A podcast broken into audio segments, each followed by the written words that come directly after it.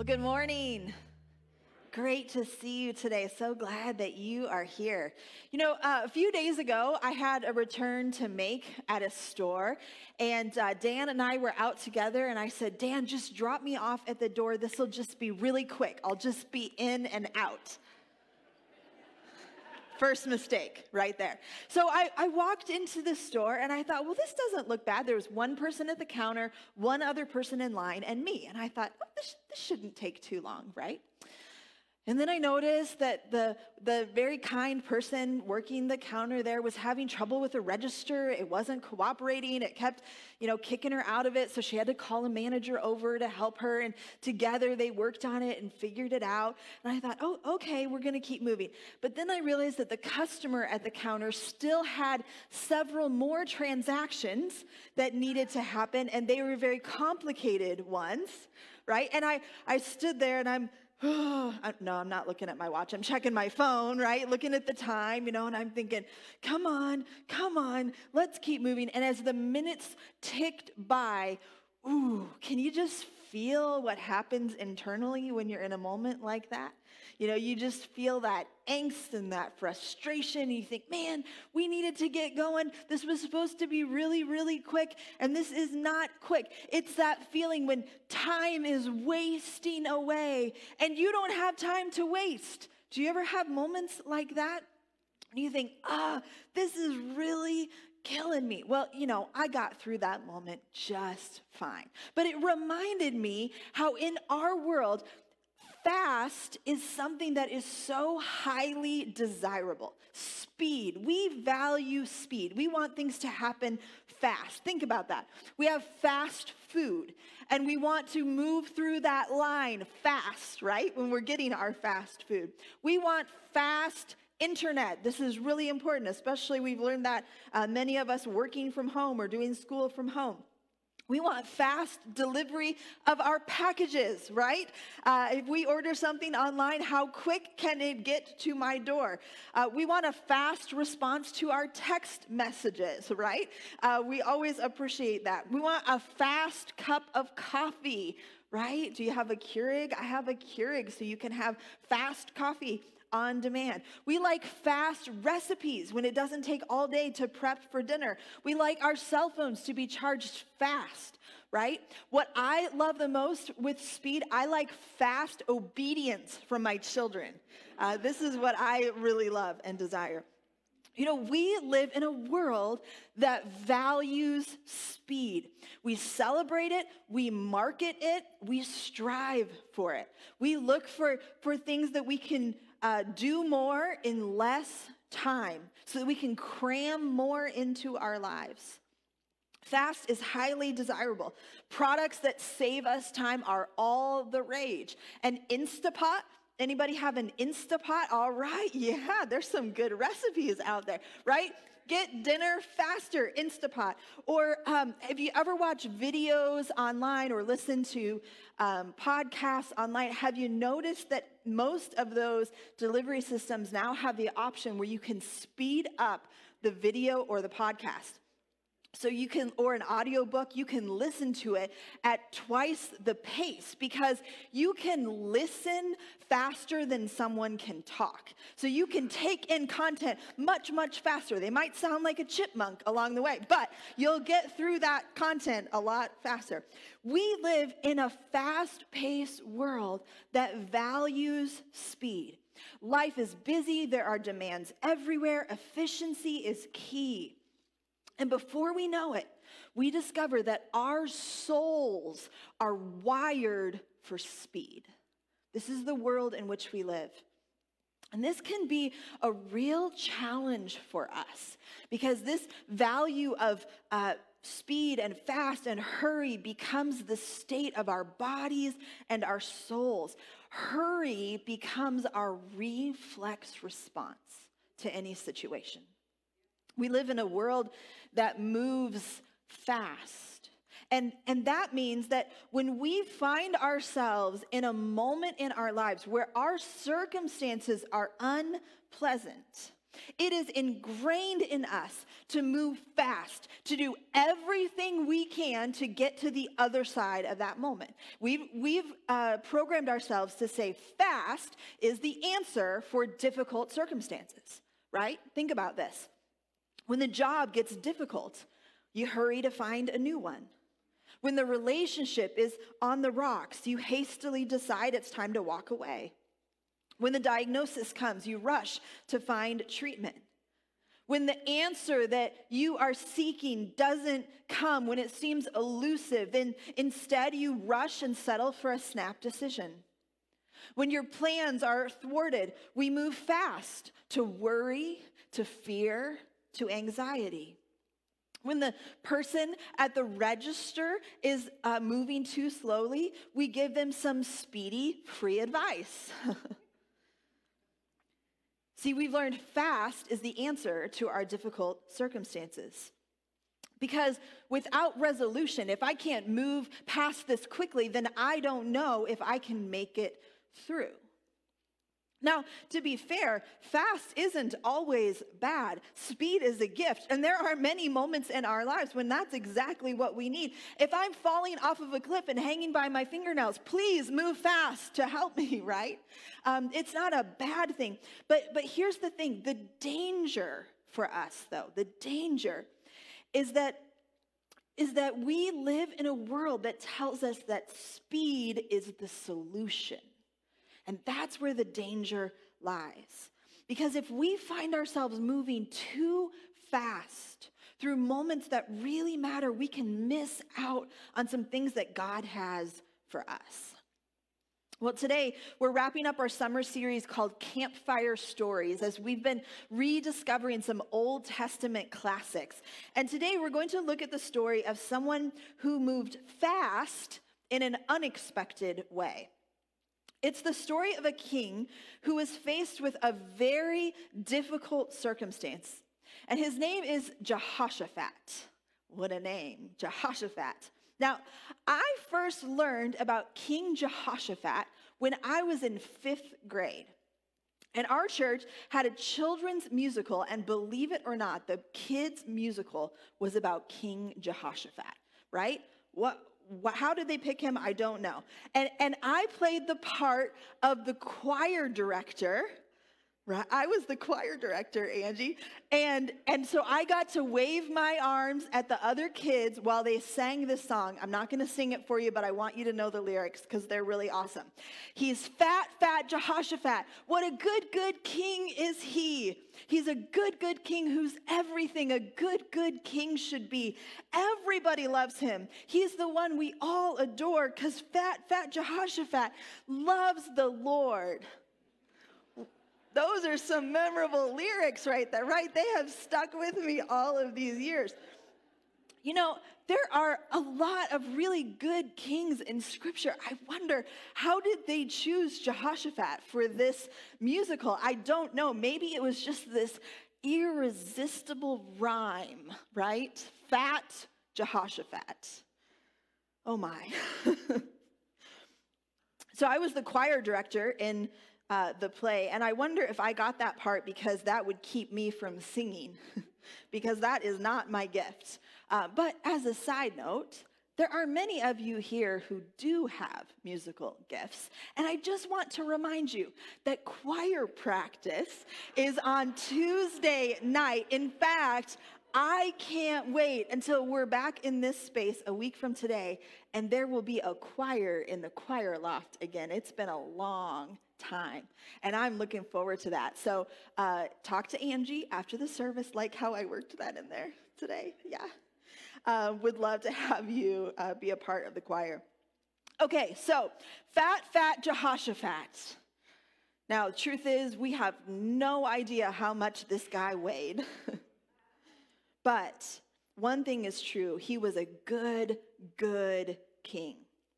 Jehoshaphat is this shining example of a good king in the Old Testament amidst so many kings who were bad or, or went astray. He was the king of Judah, that's the southern region of Israel after uh, it was split into two regions after Solomon's death.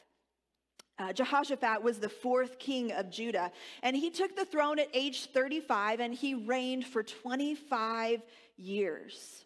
When we look back at his life and his legacy, it's quite clear that he was a person who followed God. He worked in the kingdom to, to abolish idolatry among the people. He was wise in governing. He reformed the local justice system. He was wise economically. He made smart decisions in trade and commerce. He was well loved by the people. He was a man of good character. In Second Chronicles 22, it describes him as Jehoshaphat, a man who sought the Lord with all his heart. And Jehoshaphat knew what it was to face difficult circumstances. So today we're going to look at a story that's a part of his life in Second Chronicles chapter 20, and we're going to walk through uh, that story together. As Second Chronicles chapter 20 begins, it says, the Moabites and the Ammonites with some of the Meunites came to wage war against Jehoshaphat. Well, this doesn't sound good. This is the beginning of a plot with uh, some drama to it right at the beginning. And we know, if we've uh, read in the Old Testament, that Israel and Judah had recently waged war on the Moabites, and they had done some major damage there. And that story is in 2 Kings chapter 3. So now, the Moabites are coming for a counterattack, and they're not coming alone, as we see here in the text. Verse 2 Some people came and told Jehoshaphat, A vast army is coming against you from Edom, from the other side of the Dead Sea. It is already in Hazezon Tamar, that is, En Gedi. So to the east is the Dead Sea, and on the other side of the sea are these three nations who are coming together to attack Judah. They've been spotted and they will be coming soon. This is the picture of a difficult circumstance, isn't it? This is an intense moment. Can you imagine the panic and the fear for the king and for his people? Maybe you can imagine because some of you have been there. In other ways, you've had those moments in your life when you feel like you are under attack. Maybe you know what it feels like to feel attacked by bad news that seems to change everything in a moment. Maybe uh, you know what it is to feel attacked by something completely unexpected that turns your world upside down. And in moments like that, what is our default?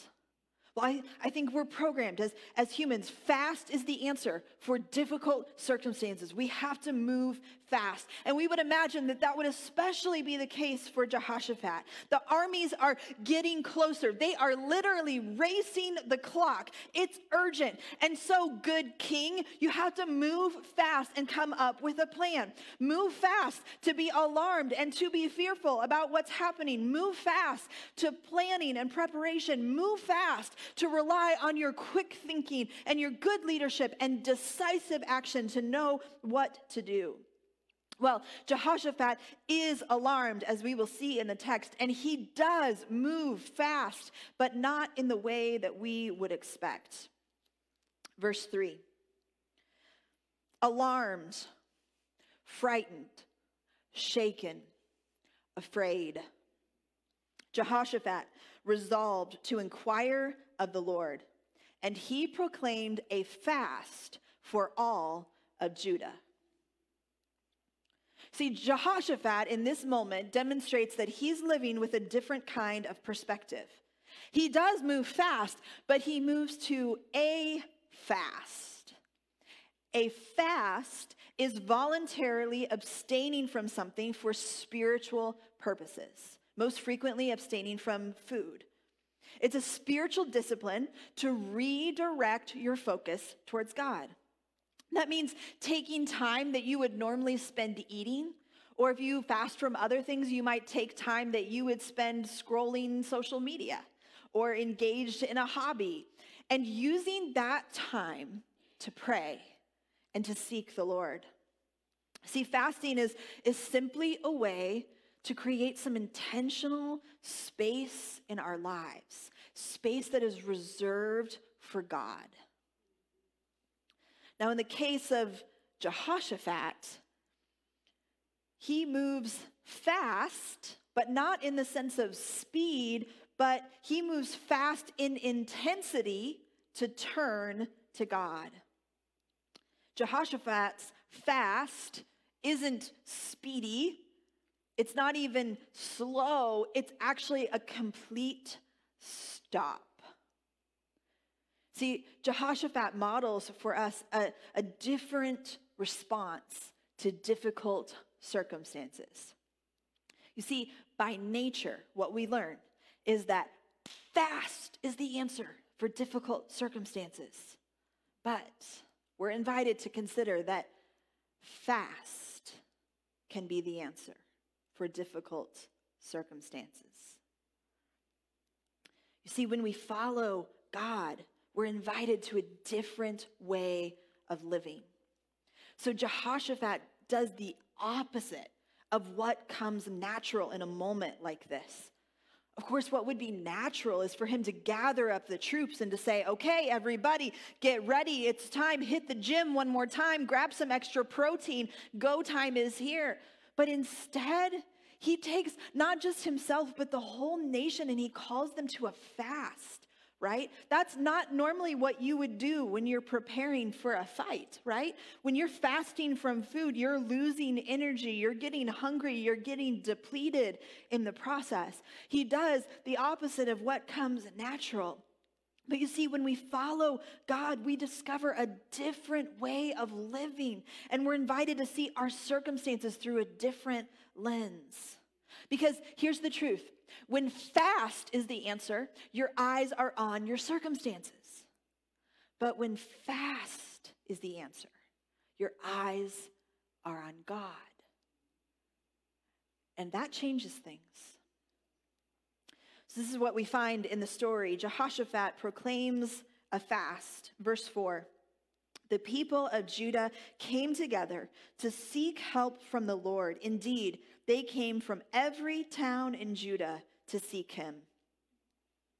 This is the kind of a sacred stop that really stretches us. It disrupts the usual way that we do things. See, when we are faced with difficult circumstances, you know what we usually do? We usually turn our mouths to God, but we keep our eyes on our circumstances. but you see, what we have here is a different kind of picture, turning our entire attention, our words, our mouths, our heart, our eyes, everything to God. Turning our attention to God. See, this, trans, this transforming power right here in this moment that we find in the text is not just that Jehoshaphat prayed and turned to God, it's that he turned his entire attention to the Lord. So Jehoshaphat and, and all the people turned their attention to the Lord, and Jehoshaphat voiced a prayer for them. I want us to read this prayer and pray this prayer. Perhaps even you'd like to borrow some of these words today in verse 6. Lord, the God of our ancestors, are you not the God who is in heaven? You rule over all the kingdoms of the nations. Power and might are in your hand, and no one can withstand you. Our God, did you not drive out the inhabitants of this land before your people Israel and give it forever to the descendants of Abraham, your friend? They have lived in it and have built in it a sanctuary for your name, saying, if calamity comes upon us, whether the sword of judgment or plague or famine, we will stand in your presence before this temple that bears your name, and we will cry out to you in our distress, and you will hear us and save us. But now here are men from Ammon and Moab and Mount Seir who uh, whose territory you would not allow Israel to invade when they came from Egypt. So they turned away from them and did not destroy them. See how they're repaying us by coming to drive us out of the possession that you gave us as an inheritance? Our God, will you not judge them? Listen to this. For we have no power to face this vast army that is attacking us. We do not know what to do, but our eyes are on you. What a powerful prayer this is. And, you know, we find several things in this prayer that are modeled for us in these moments as we turn our attention to God. Uh, first, we, we find the invitation to remember God's goodness and faithfulness. Did you hear that in the prayer? Lord, the God of our ancestors. And even as they say, the God of our ancestors, I think in their minds and in their hearts, they would be remembering the stories of how God had carried them and led them all of these years and generations. And they pray, Are you not the God who is in heaven? You rule over all the kingdoms of the nation. Power and might are in your hand, and no one can withstand you.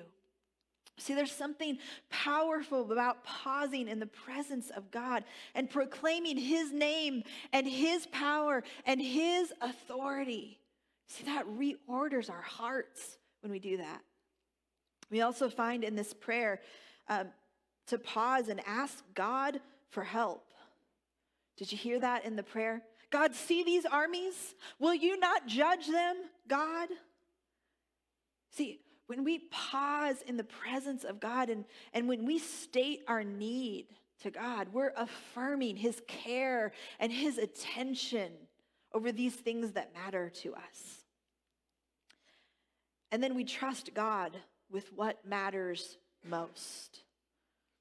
So powerfully, that prayer is concluded For we have no power to face this vast army or this difficult circumstance that's attacking us.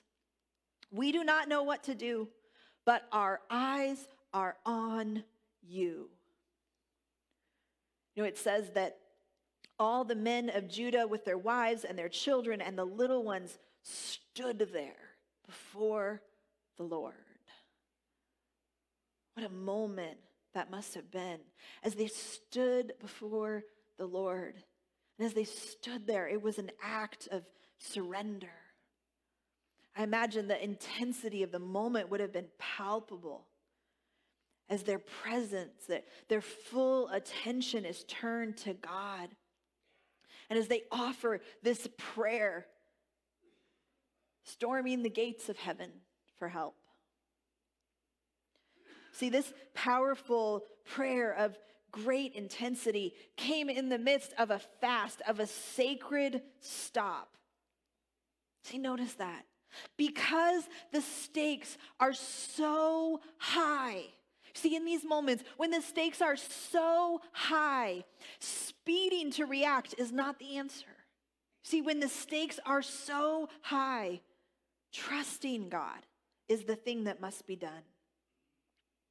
We do not know what to do, but our eyes are on you. What a powerful statement. Friend, I wonder what about you today? Maybe you have some big things going on in your life these days. Maybe there are ways that you feel yourself under attack. Maybe you feel the urgency of a need that's unfolding right now in your life. And I wonder what would happen if you accepted the invitation to pause in the presence of heaven for a sacred stop to give your full attention to God. And I know that doesn't feel natural. That's a bold and daring thing to do in the face of a huge need. We do not know what to do, but our eyes are upon you. You know what's so powerful about that statement, about that prayer? See, it, it's simply this our eyes dictate the direction in which we move, right? we know that to be true about our lives. That's why when someone's learning to drive, we always say, keep your eyes on the road, right? This is driving 101. Because if, if you're driving your car and your eyes are going somewhere else, your car starts drifting. You don't even realize it, but you begin drifting because that's what happens. We move in the direction of our eyes. That's why it's very dangerous to fix your eyes in one place while you're walking in another direction. That's why you shouldn't look at your phone while you're walking. Did you know that? Just free advice today. Um, right? Our eyes dictate the direction in which we move. And, and so that's true in our lives as well. If our eyes are fixed on our circumstances, upon our problem, upon our difficulty, then that means that our circumstances will dictate what we should do. But if we fix our eyes on Jesus, then we are positioning our lives for his provision. We're giving him our full attention. That means we're positioning ourselves to be able to hear from him. See, our world tells us that fast is the answer to difficult circumstances. That's what comes natural. As we fix our gaze on our problems, we hurry to worry and fear and rushing to action. But Jesus invites us to discover how fast can be the answer for difficult circumstances as we pause in the presence of God and say, We do not know what to do, but our eyes are upon you. The text tells us that after Jehoshaphat and the people fasted and prayed, that the Lord spoke through a man named Jahaziel. We find that in verse 15. And he said, Listen, King Jehoshaphat, and all who live in Judah and Jerusalem, this is what the Lord says to you Do not be afraid or discouraged because of this vast army, for the battle is not yours, but God's. That's a powerful promise right there and a good reminder for us. And as the story unfolds, and I encourage you to take some time and read it this week, what we discover is that God provides and protects, that God is faithful and God is trustworthy, and miracles happen. But I wonder, maybe they would have missed it. maybe the story would have been totally different if they would have rushed to action instead. My friend, I wonder, how about you? today? What might happen in your life if you accepted the invitation this, this Labor Day weekend to take some time for a sacred stop, to pause in the presence of God, and to fix your eyes on Jesus, who is worthy of your trust? You know, this invitation doesn't just happen in the Old Testament through the example of this good king. This is an invitation of Jesus. Do you remember in the New Testament when, when Jesus said to his follower, followers, Come to me, all you who are weary and burdened, so you can get moving and move fast. Go, go, go. That's not what Jesus said.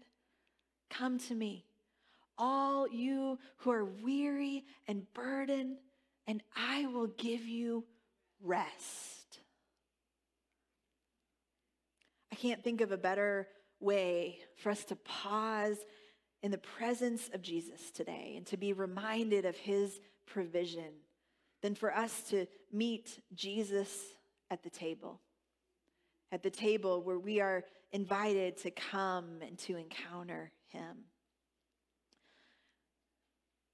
This morning, as we prepare for a, for a time of communion, we, we come to the table, this invitation of Jesus, and we remember who he is and this promise that he gives us. In the scripture, it tells us how this moment unfolded as Jesus gathered with his disciples in the upper room. And the scripture says that Jesus, on the night he was betrayed, he took bread, and when he had given thanks, he broke it and said, This is my body, which is for you. Do this in remembrance of me. And in the same way, after supper, he took the cup, saying, This cup is the new covenant in my blood. Do this whenever you drink it in remembrance of me. For whenever you eat this bread and drink this cup, you proclaim the Lord's death until he comes again. In just a moment, we'll be serving communion. And uh, when that happens, you'll find the tray, and there in the tray, you'll find a, a, a set of cups, double cups. So reach in and, and take those out together. And the lower cup will be the bread, and the top cup will be the juice. I want you to know today as well that we practice open communion. And that means that all who choose to follow Jesus are invited to partake in communion today. Now, I want to invite you as you take those elements today to just hold them in your hands. In a few minutes after everyone's been served, I'll lead us and we'll partake all together. I want to encourage you to use these moments. The scripture invites us to prepare our hearts before we take communion. So take these moments to pray right there in your seat to prepare your heart to encounter Jesus. What a good way for us to practice a sacred stop today to fix our attention on Jesus. Servers, will you come and wait upon us now? Jesus said, This is my body, which is for you. Do this in remembrance of me. Take and eat.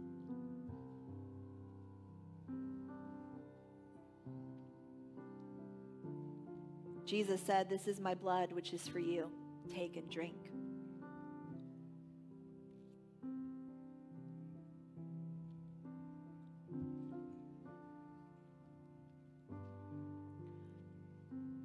Let's pray together. Our gracious God, we're so grateful for these quiet moments, for this sacred stop in your presence, to pause and to fix our eyes on you. God, I pray for each one of us today, even with the taste of these elements in our mouths. God, we pray for a fresh encounter with you. God, we pray today that you would give us courage and hope and strength. God, would you transform and change our hearts as we fix our eyes on? We're so grateful, God, that we can trust you with what matters most, that you're not asleep at the wheel, that you're fully engaged, that you're fully aware. And so we pause in your presence today and we say, We trust you. We trust you, Jesus. We thank you for this day. We thank you for these moments to gather. Hear our hearts, Lord, as we continue to worship you now. It's in the name of Jesus that we pray.